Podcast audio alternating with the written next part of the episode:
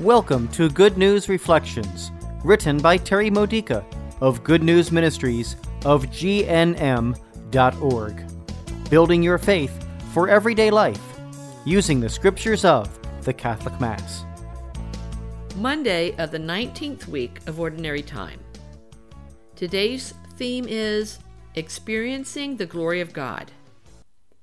How often does the glory of the Lord reveal itself to you?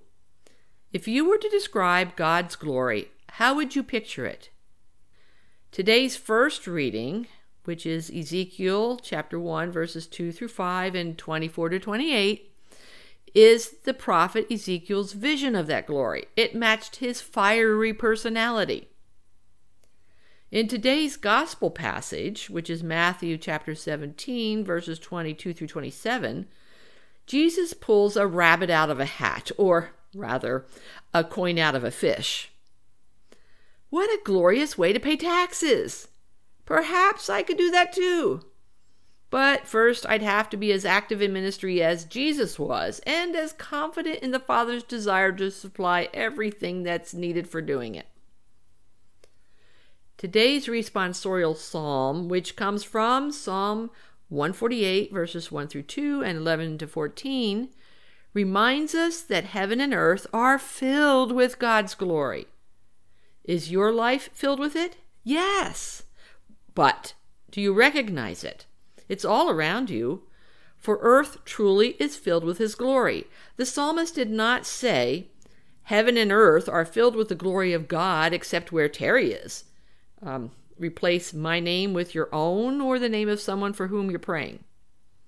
So, since this is true, how does the glory of God reveal itself in your life? I'm convinced that the biggest obstruction blocking our view of the glory of God is our self satisfying materialism. In the culture where I live, we have every convenience we could possibly want and much more besides. Why do we need miracles if we can store up money in the bank? Um, to pay our taxes with, of course, negating the need to go fishing for a miracle. How can we see Jesus telling us where to cast our nets while we're looking at the radar screen on our boat fish finders? Let me tell you a true story about this. One day, I took my laptop computer to a small boat that I used to own. My husband and I had purchased this boat after discovering that being out on the water restores our energy rather quickly. For several years, it served as my personal hermitage. I could write more reflections for Good News Ministries in one day on this boat than two weeks at the office. However, boats require a lot of maintenance, and, long story shortened, we couldn't keep up with it. After turning this problem over to God, three separate issues got fixed all by themselves. What was broken started working. Glory be to God. It's not sinful to have material goods. Some saints were very wealthy, but only if it's used for the glory of God.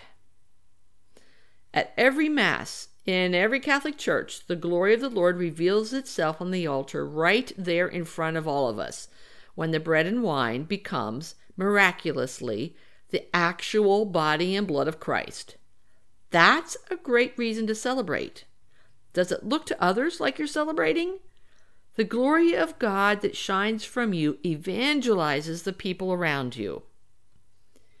When our belief in God's glory affects our everyday life, we experience the joy of the Lord regardless of trials and difficulties.